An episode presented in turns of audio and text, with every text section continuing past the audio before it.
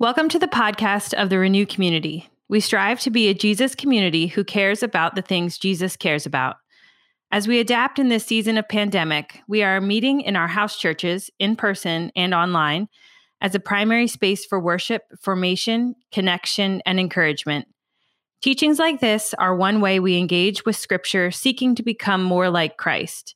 These teaching podcasts also serve as a conversation starter for deeper engagement at house church. We're glad you're listening. So if, if one of your coworkers or your neighbors came up to you and said, wait a second, I, I hear that you go to church. Why, why do you go to church? What's the purpose of church? I mean, what is church for and who is it for? How would you answer that? As Ben said, there's been a lot of paradigm shifts about what is church and does online church count? And, and what, what does this look like? There's a lot of people that I've talked to around the country over the last year that have said, you know what? I kind of like staying in my pajamas until 2 o'clock on a Sunday, and I kind of like staying in my slippers and just watching church and then getting on with the rest of my day. I don't know if it's worth getting dressed up and going to a place and doing this and then going home. Is it really worth it? So I would ask you, because this is a very real question, if someone said to you, Why do you go through all the effort? Why do church? What would you say? So, what I'd like for you to do, and this is very renew like, I actually want you to talk. And so we're going to interact just for about three minutes. Just turn to the person next to you or somebody behind you, and, if, and just answer that. Like, if someone asked you, Why do you go to church? What's the purpose of church? Who is it for? What is it for? How would you answer? You have three minutes. You ready? Go. All right, if you could just turn your chairs back forward. So I'd love for us to take some time to do that, but that would take probably the rest of the day. But if you're sticking around for lunch, I think that's a fantastic conversation to continue to have about what you all shared. Maybe even over lunch, say, What did you share in your group? Here's what we shared. But because there's been so much confusion about what is church and what is the purpose of church, I want to take a few minutes to just talk about what it's not, because sometimes you can learn what something is by what it's not. You know, church is not a chance for us to huddle and cuddle so that we can buffer ourselves against the world, even though there are some people that think that. It's not an opportunity to be engaged in religious busyness for a bunch of bored Christians although some people think that's what church is about. I mean, one, someone asked me recently, is this just about attend church, volunteer, attend a small group, tithe, invite your friends, rinse and repeat? Or is there something more? It is not about trying to make us feel better about ourselves with religious entitlement and therefore make other people feel lousy about their lives either. I don't know if anybody uh, is a fan of The Simpsons. I don't watch a ton of The Simpsons, but this one episode really sticks out. If you're not familiar with The Simpsons, Ned and Maude Flanders, they're sort of the, the religious folks uh, that are on the show, devoutly religious Christians, the kind of Christians that give Jesus a bad name. And one day Bart says to Ned, he says, So where has Maude been? And Ned's reply was, Oh, she's at Bible camp this weekend learning how to be more judgmental. And we laugh at that, but that's a lot of what the world thinks about the church. It's also not a place where we get our needs met, as if church is some sort of spiritual filling station. We were starting this church 13 years ago. We were together, and there was someone on our team that used a phrase. They said, We can't commit, we can't be tempted to fall into Goldilocks Christianity. And what she meant is that so many people say, well, this church is too big. This one's too small. Oh, this one's just right. Oh, this one's too hot. This one's too cold. Oh, this one's just right. That's not what church is about, about trying to find our perfect little Goldilocks fit for what we want to do. I mean, can you imagine the early church, the early Christians gathering together in Jerusalem and saying, Oh, Nathaniel's preaching this weekend? I think we'll stay at the lake for the weekend. The worship leader, uh, he, he's now starting to blow all of these contemporary praise songs in his ram's horn, and we really miss all the traditional ram's horn songs. Can you imagine? It's crazy. It's also not a time for Christian pep rallies either. Instead, it's to pay attention to God, to focus on Him, to respond appropriately with other people who are committed to doing the same thing. And sadly, all these things that I mentioned of what it's not are what so many churches actually are. And we made the commitment from the very beginning that even with great sacrifice, we would be a different kind of church. Not because we're cool and trying to be inventive and innovative and make something up, but of what we believe that Jesus was talking about of this idea of the church. And so we need to ask ourselves, what is the church for anyway? And so there was a core team of us 13 years ago that developed this, and we've got some core team members here. The Gribbins are here who are part of that, and Lauren when he was single, uh, and Dwayne and Ange, when, or actually just Dwayne before he even met Ange. Michael Phelps, I mean, there are all these other people. And as we gathered together, there was one question I threw out, and I said, what is the point of a Sunday morning service? I mean, why do we do that? And they looked at me like I had three heads. I said, That's easy. And we met in the Boys and Girls Club tutoring rooms on the little squatty chairs, and there's a whiteboard there. And I said, Well, fine, what is it? And I picked up the marker and I said, Let's write it up there. And someone said, It's, it's, uh, it's to teach. Okay, all right, teach. Someone said, Well, it's really to reach the lost. All right, reach the lost. Someone said, Well, it's to equip the saints. All right, equip the saints. So I said, No, no, it's to worship. It's not just teaching, it's to worship and respond to God. Okay, worship and respond to God. Someone said, I, am open to teaching, but I kind of forget how good God is. I need to be rem- reminded every week when I've forgotten that I can trust God. Okay, it's a reminder. And I look back at them, and some of you may remember this, and I said, I thought you all said this was easy. There are 13 answers up here. So I said, What is it? And they said, I don't know, tell us. And I said, I don't know either. But we better figure it out now and not assume we should just do it. So we're going to do the hard work to figure out what is it, no matter how long it takes. And some, some, some of you may remember this. After four times together, four Sundays together for two hours each, almost eight hours of discussion, people were getting frustrated. Just tell us, come on. And I said, I'm figuring this out with you too but let's come up with a clear and compelling reason why we meet on Sunday morning. It's a lot of effort and time and money. And we came up with this phrase formation and mission. And people said, Yeah, that's it. And some of you may remember Tracy Commons, but Tracy was in the back. He raised his hand. He said, I think we're close, but I think the middle word is wrong. He said, I think it's formation for mission.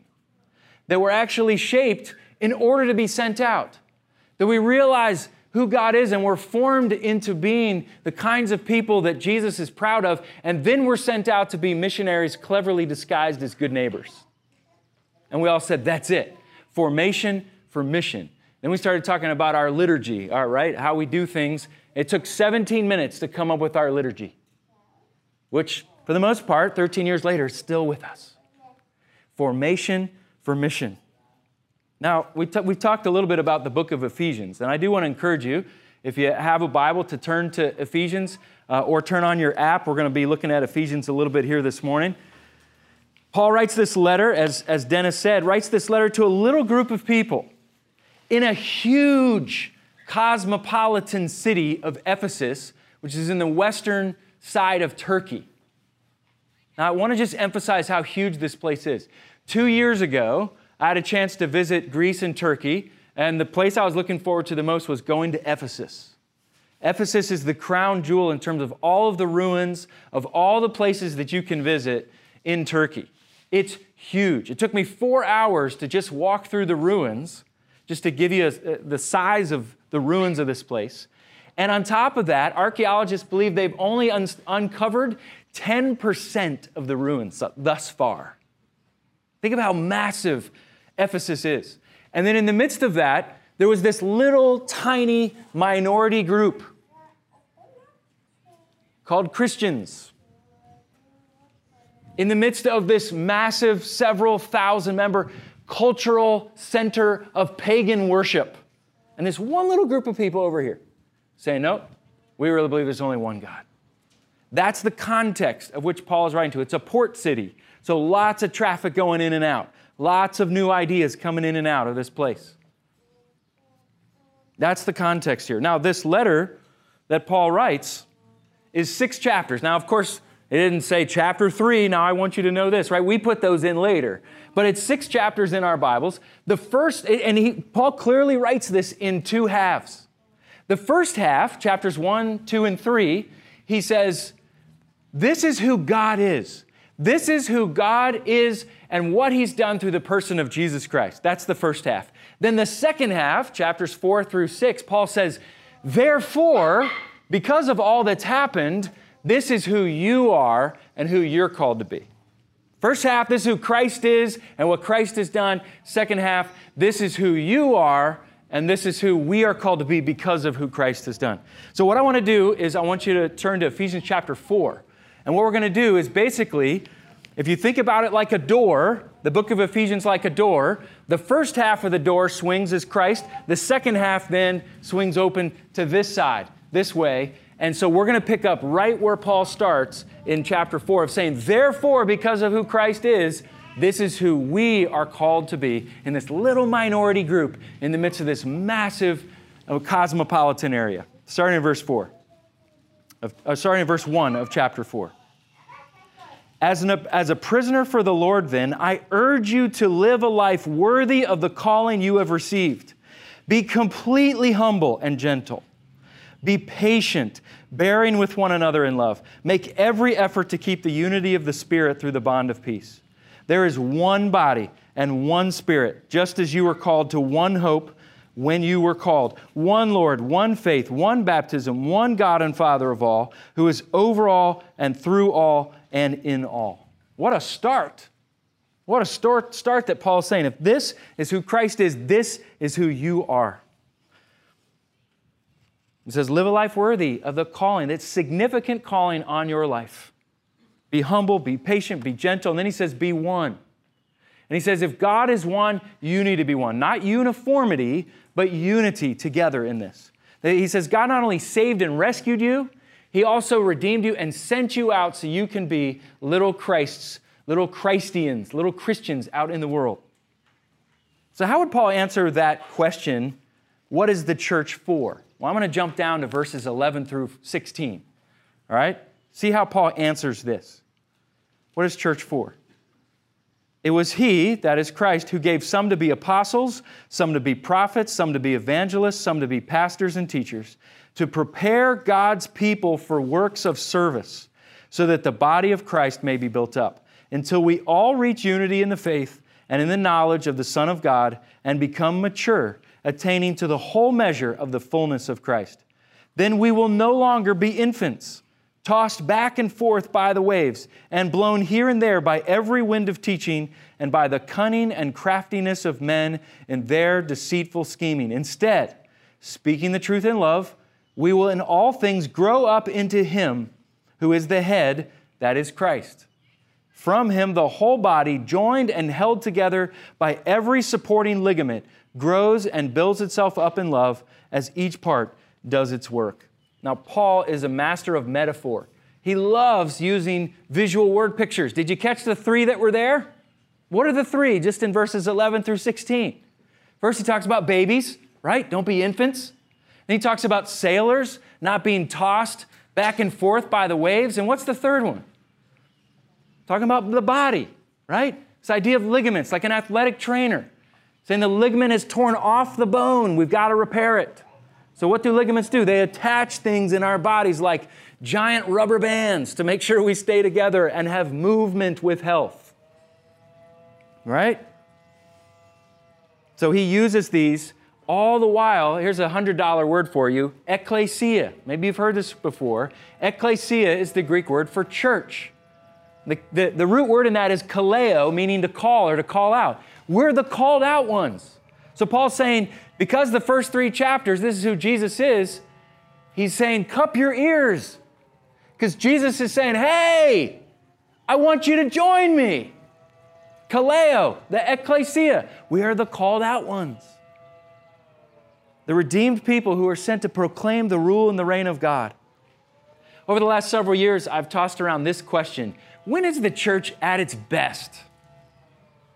Not just when does it exist, when does it bump along, when is it at its best? The church is at its best when it is fully surrendered to Christ and His kingdom. Every one of us, fully surrendered to Christ and His kingdom, not looking to make religious improvements to our own lives, but instead of responding to who God is and giving ourselves fully to who God is as well in loving other people.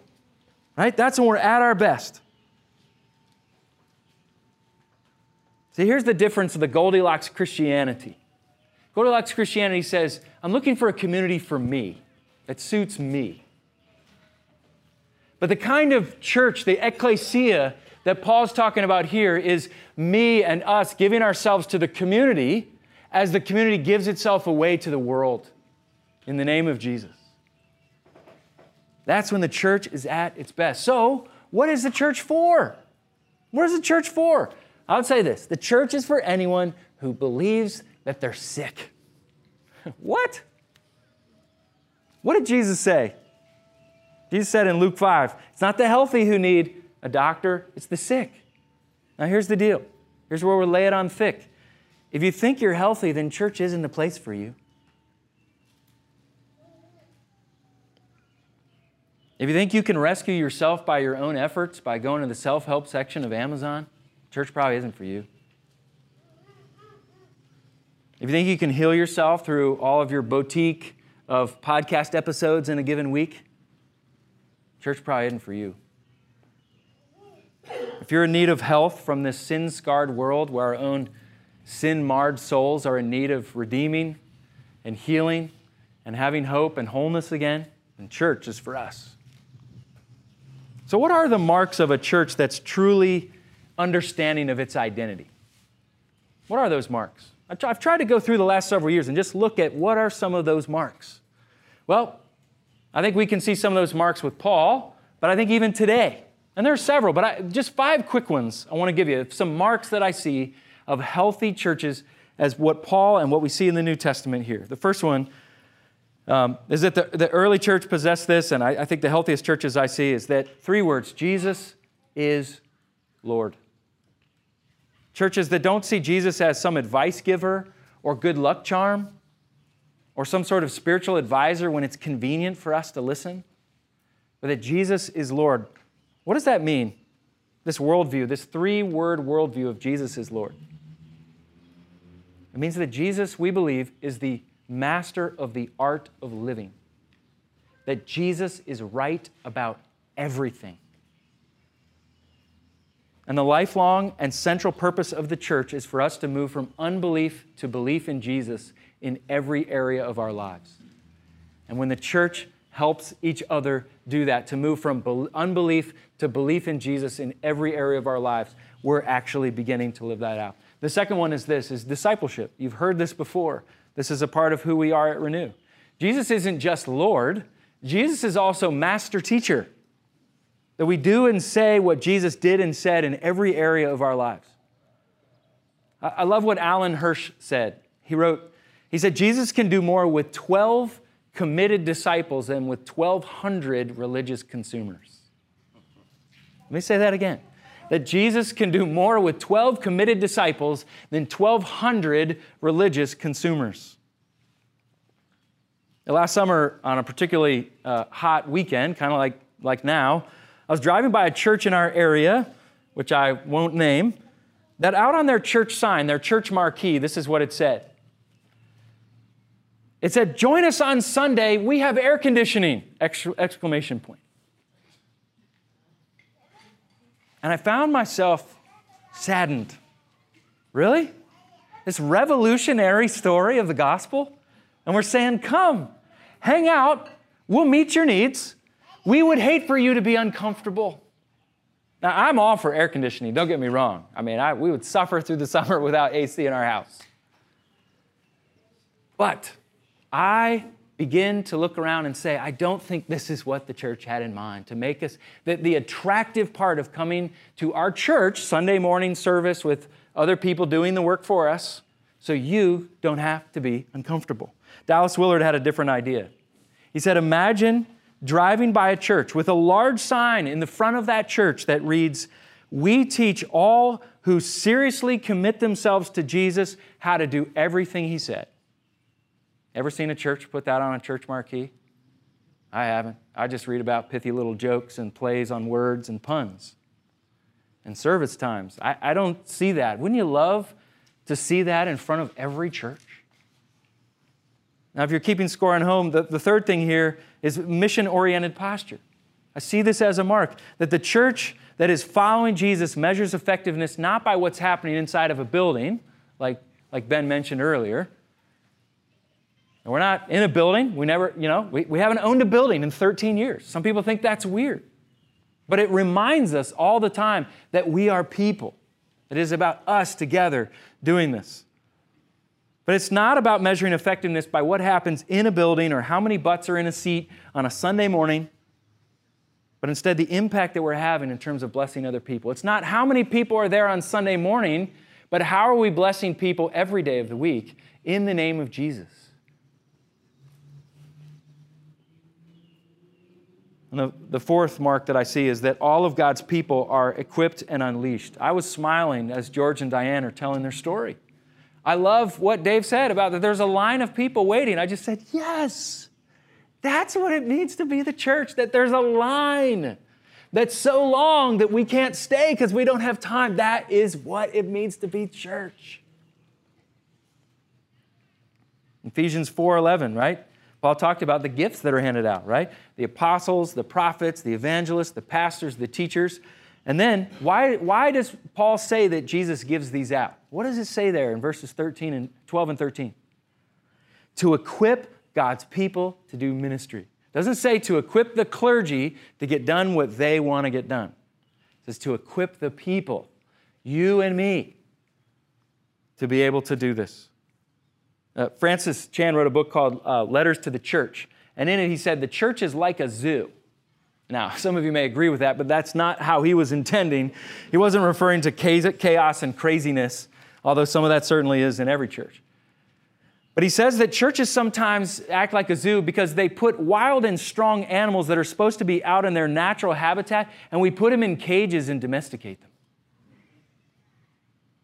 Yes, people come and feed and take care of these animals in the cages, as, but that's not what they were intended for. If you've ever seen the movie Madagascar, it's a really great movie. But remember, the zebra's trying to break out because he knows he's not supposed to be in a zoo. He's supposed to be out in the world, out in his natural habitat. Zoo environments can make you tame and timid, and you can easily adjust to how comfortable and convenient life can be.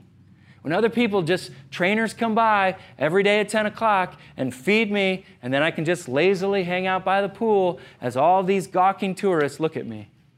That's not the intent of the church. We need to live like animals in the wild. And so, at Renew, from the very beginning, we said we're not intended to be a zoo. We're going to pick the lock on the assumptions that this is what we have to be, that we have to be a zoo. So here's good news using our gifts, serving others, leading, it is not limited to the young or the healthy or the smart or the charismatic or the powerful or the wealthy or the seminary trained or the ordained. It is not limited to that. Do you realize throughout the great movements of Christianity in the world, even today in places like Iran and, and China, do you realize that a lot of people think the church is growing the most in Iran right now. You know why? You know who's involved in this? Non clergy, older women. Think about the Islamic control that is supposed to be young men with power and wealth in Iran. What is God doing? He's flipping the script. And he's saying, I'm going to use older, often widowed, uneducated, women in an Islamic country to see the church explode. I mean, I don't know about you, that raises the hair on the back of my neck. That has implications for us people. That's why Paul wrote in chapter 4 here, what we just read, as each one does its part, the body builds itself up in love. And then the last one here, A great marker is where faith is practiced, embodied, and lived out.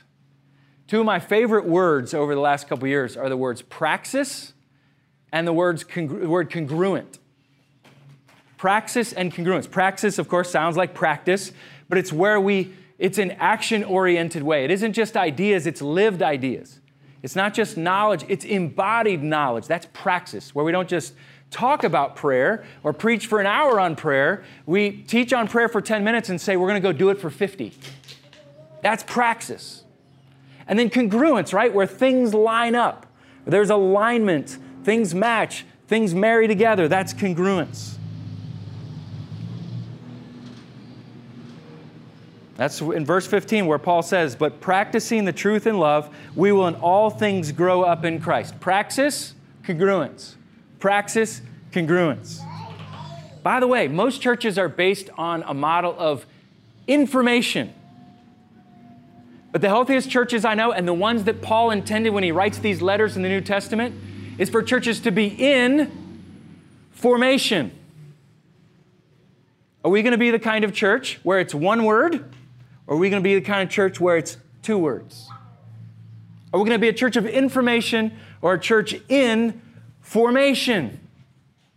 That's what it means, this praxis and this congruence. Now, I'm going to say this slowly. I'm going to say it twice because it's really important. We don't enter the kingdom of God simply by thinking about or listening to one another talk about it.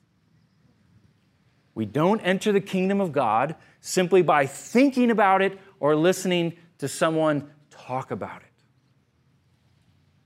We have to experiment together. That's why James 1:22 says, "Don't just listen to the word of God, you must do what it says, otherwise, James says, you're just fooling yourself." What an interesting line in our Bible. The way of Jesus can be verified by direct experience and must be practiced to be fully understood.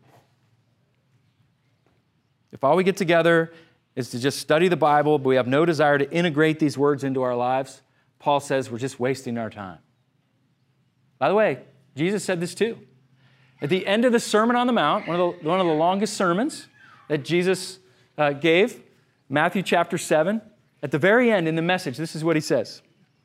He says, These words I speak to you are not incidental additions to your life, homeowner improvements to your standard of living. They are foundational words, words to build a life on.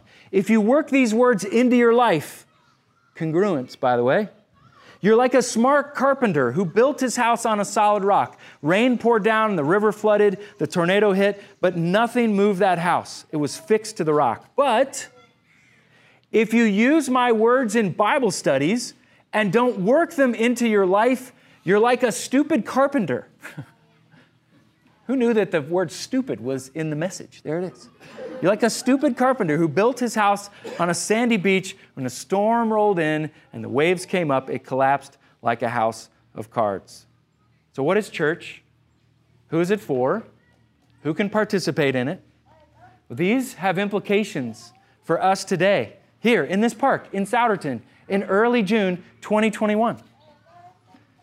By the way, all of these are answered, I believe, in the name of our church. And Dennis touched on this already. Renew. A lot of people say, the renew community? That doesn't even grammatically make sense. Like, what is that about? I don't think I've ever shared this story publicly of how we got the name of our church, but it happened by accident. you know, I'm a very intentional, purposeful guy. I like words. Our, our name of our church came completely by accident. So when we were thinking uh, in 2008, in the spring of 2008 about planting. We didn't have a name. And a friend of mine by the name of Jared Ayers was planting a church in Center City, Philly. And he sent out a prospectus. Now, a prospectus, when you're a church planter, is about 10 or 15 pages. You send it out. It's basically like a business plan for churches when you're starting, saying, This is what we're thinking about doing. These are our values. This is what we're trying to do. Uh, this is how much money we'll need. This is where we're going to, uh, you know, we really believe called to this area of the city. And so he sent me his prospectus. Real nice. I mean, had this high end designer. It was this beautifully published thing. And over the top of it, in big, bold caps letters, it said Renew Philadelphia. And I went, Yes, that's an amazing, amazing name for a church. And then I went, You can't have two churches in the greater Philadelphia area planting within the same year with the same name. Ah, that's the perfect name, Renew. And I just couldn't shake it. I mean, I generated and prayed through and looked at different names. We thought for a while about Awaken as the name of a church, and we said, no, no, no. And I kept coming back to Renew. And I just had the courage. I just said, I'm going to call Jared. So I picked up the phone and I called Jared. I said, Jared, I trust you. I respect you.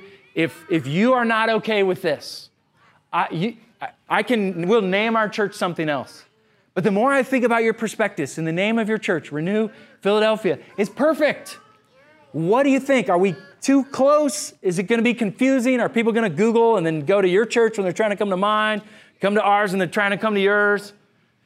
What do you think? And I just held my breath and he laughed. This big belly laugh. I thought, uh oh. Okay, I said, Jared, I'm fine. We don't have to. He said, no, no, no, no. He said, JR, that's not the name of our church. I meant it as a verb. We're trying to renew Philadelphia. I said, You mean we can actually name our church Renew? He said, Go for it. In fact, I'd be honored that you got it from my prospectus. That's how we got the name of our church. And the reason why I love that word is that it's past, present, and future. Right? We have been renewed. 2 Corinthians 5:17. We've been renewed. We're a new creation. Romans 12, 1 and 2 says, but we are in the process of having our minds renewed right now, present tense. But when we actually be the kind of church that Paul's talking about, that we actually join with him, that we actually join with him, as Re- end of Revelation says, we join with Jesus in the renewal of all things past, present, future. So when people say to me, it grammatically doesn't make sense, I'm like, yeah, because the renewed, renew, renewing community is too long. You can't say it like that. But we really believe that we're past, present, and future in that. We have been renewed, we're in the process of being renewed, and we join with Jesus in the renewal of all things. We are convinced now, as we were when we started the church, that if we are set and centered on Jesus, that renewal will happen and we'll be able to live up to our name because Jesus is in the renewal business. Our marriages, our neighborhoods, our broken relationships, our broken bodies, our imaginations, our purpose, our finances, our sexuality, every area of our lives can be renewed. Past, present, and future. The way of Jesus is our way. We are an extended spiritual family. Church is not an activity, it is an identity. And the church is a group of people that believe that the gospel has the power to change us in the midst of authentic community. And we can do all of this because of the gospel. And I love the way my uh, guy by the name of Lance Ford says. He says this God is so great, we don't have to be in control. God is glorious, we don't have to be afraid. God is good, so we don't have to look elsewhere. And God is gracious, so we don't have to earn it. That's the essence of what it means to be the church. And when each one of us does our part, the body is built up. By the way, church is not our idea. This was God's idea. And it, it's the bride of Christ, so it has immense value. And so our job is to steward and join with Jesus in seeing that happen. Last thing I'll say, then I'm going to close in prayer. I know I'm going a little bit long. I'm getting kind of excited, getting a little fired up here. I, I knew we'd be outside today. Normally, I would just print out my notes and put it up here, but one of the things I wanted to avoid are my notes blowing away. So I thought I'm just going to pull an old notebook off the shelf that I haven't looked at for years and I thought, oh, this is a pretty good size. You know, I can kind of tape my notes in there. And so after I taped it in, I, I, looked at the beginning of the notebook, which I hadn't looked at in over a decade, and I flip it open, and it's the spring of 2008. These were my notes of what I believe God was giving me of what this church would be. And with tears in my eyes the last 24 hours, I've just been flipping through these notes to see that so many of them are still continuing 13 years later. In fact, if some of you want to come and look at it later, you certainly can. It's fascinating. Some of it's made me chuckle. But on one of the pages, I wrote down this quote by C.S. Lewis. And he said this about the church. He said, The church exists for nothing else but to draw people into Christ, to make them little Christs. If they are not doing that, he says, all the cathedrals, clergy, missions, sermons, even the Bible itself, are simply a waste of time. God became man for no other purpose. So, as we have started this series, I hope this just kind of lays the foundation work, not of my idea of renew, of what Jesus had in mind and what Paul, as he's writing to this little tiny minority community in the midst of this booming, huge, cosmopolitan city known around the world for its pagan practice. Paul says, You, following the Holy Spirit, might be a minority with population, but you are a majority when it comes to power if you fully submit to Jesus and what he's up to. I think we can continue to do that as a church moving forward. Let me pray. Lord, uh, thank you for this idea of church. Yes, it's messy. A lot of people here, a lot of us have been wounded by church, me included. And yet, we're still convinced that you're still in control, that it's still worth it, and that we can be at our best when we're fully submitted to you and your kingdom together with other people who aren't doing it perfectly, but who are longing and willing and striving to marry praxis and congruence together in living like Jesus. Lord, may we never be a kind of church that puts out a sign that says, Join us Sunday morning, we have air conditioning. but may we be the kinds of people that will say, We may make our world a little bit more uncomfortable following Jesus, but we're convinced it's worth it. Come join us. It's not a popular message today, but it's one where there is life Help us to be the kinds of people that steward well, that we are been renewed, we are being renewed, and we join with you in the renewal of all things. Amen. Thank you for listening to the podcast of the Renew community. This in no way should replace the formation within a community of Jesus followers. If you are looking for a church, would like more information about Renew, or would like to give financially to this ministry, check out our website at renewcommunity.org.